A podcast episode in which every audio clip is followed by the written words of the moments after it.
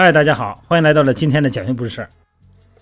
呃，这不快过节了嘛，好多的队员都回去了，然后减的也不错哈，回去以后也都经常发信息，怎么样了？在家干嘛呢？这段时间体重有没有长啊？啊，然后这个睡觉还是不是回家没人管了？这这睡觉又就开始半夜才睡啊？啊，其中有有两个这个队员哈，就说特逗，说回家以后呢，平时呢没时间嘛，上学学生，这回家以后呢。弄了好下了好多那种恐怖片儿，说我得好好的看恐怖片儿，然后我特别喜欢看恐怖片儿。我说那你那不影响睡觉吗？他说是啊，可紧张了，吓死了，是吧？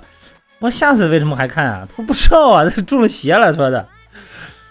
说这个好多人可能都是这样哈。然后那那个正好呢，我记得是什么时候我看过那个有有一篇文章，后来他跟我跟他聊完以后呢，我就给那那文章我给翻出来了。他这是英国的一个卫报发的发表一篇文章，就说这个人对恐怖的感觉，为什么又害怕还又喜欢？到底是怕还是爱？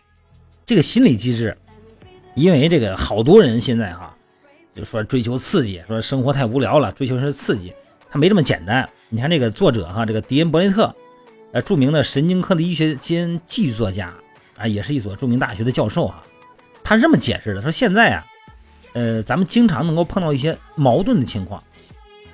你比方说，如果有人让你去看一个极度血腥的场面，比方说这个咱们人类啊，咱们同胞，就是咱们就是人类吧，被大卸八块了，血流满地，那你第一反应肯定是那看都受不了了，肯定就啊，甚至于说要呕吐不止，那车会车祸场面那种啊。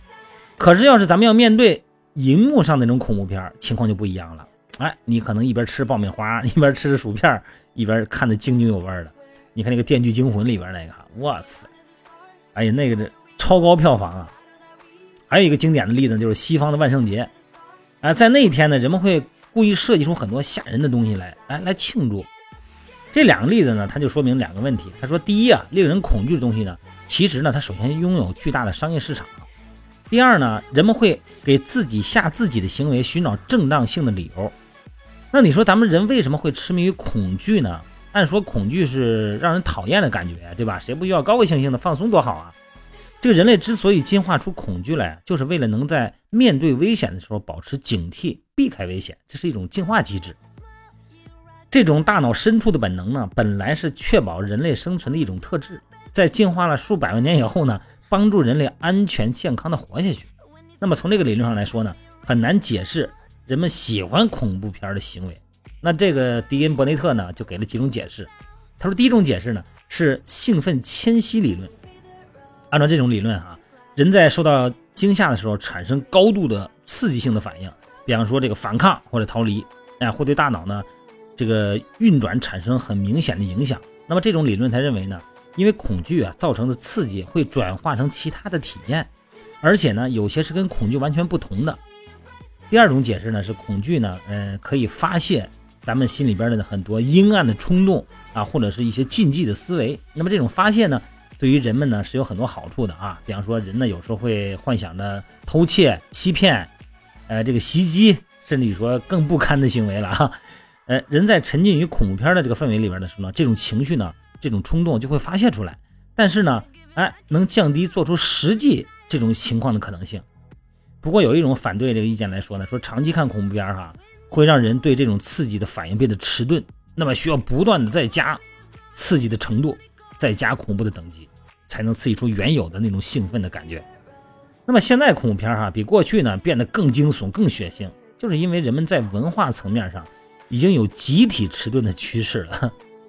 然后这位这位这这个大师哈解释第三种解释，这个说是大脑啊有这叫奖赏回路，哎，这是大脑的一个关键区域。这个舒服、愉悦，或者是其他的这个大脑的认可的积极感觉呢，都是从这个区域产生的。你比方说，咱渴了就得喝水，哎，这是大脑这个奖赏回路做出的反应。作为咱们人类哈，是潜意识里边都有一种想逃避死亡的这种心理。你看，咱们要处于高度恐怖的状态的时候呢，大脑会认为处于危险了。那么这个时候呢，我们脱离这种状态的时候呢，大脑就会感觉啊很满意啊，做出奖励的指示，让人感到很愉悦啊。这个事情就是电影，这个不是我们发生的哈。感觉很舒服。既然可以享受恐惧，并且从中获得快乐呢，那那这所以说会有这么大的市场嘛，是吧？还有一个第四种解释呢，是感觉寻求的类型。现实中啊，有很多人呢喜欢参与类似极限运动的活动。你看那个很多极限徒手攀岩这种啊，很多极限运动，把自己置身于真实的危险环境之中。那么这些人呢，在心理学上被称被称之为感觉寻求类型。有这个证据显示哈，这些人呢具有玩命追求刺激的基因。这个大脑里边这个多巴胺的受体啊，这个基因的表达它不一样。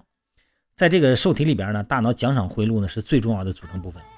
呃，因为追求刺激呢，并不等于胡作非为。哎，决定因素呢在于对情况的控制程度。那么，就算呢是最热衷于追求刺激的人，也会接受训练，并且使用最好的设备。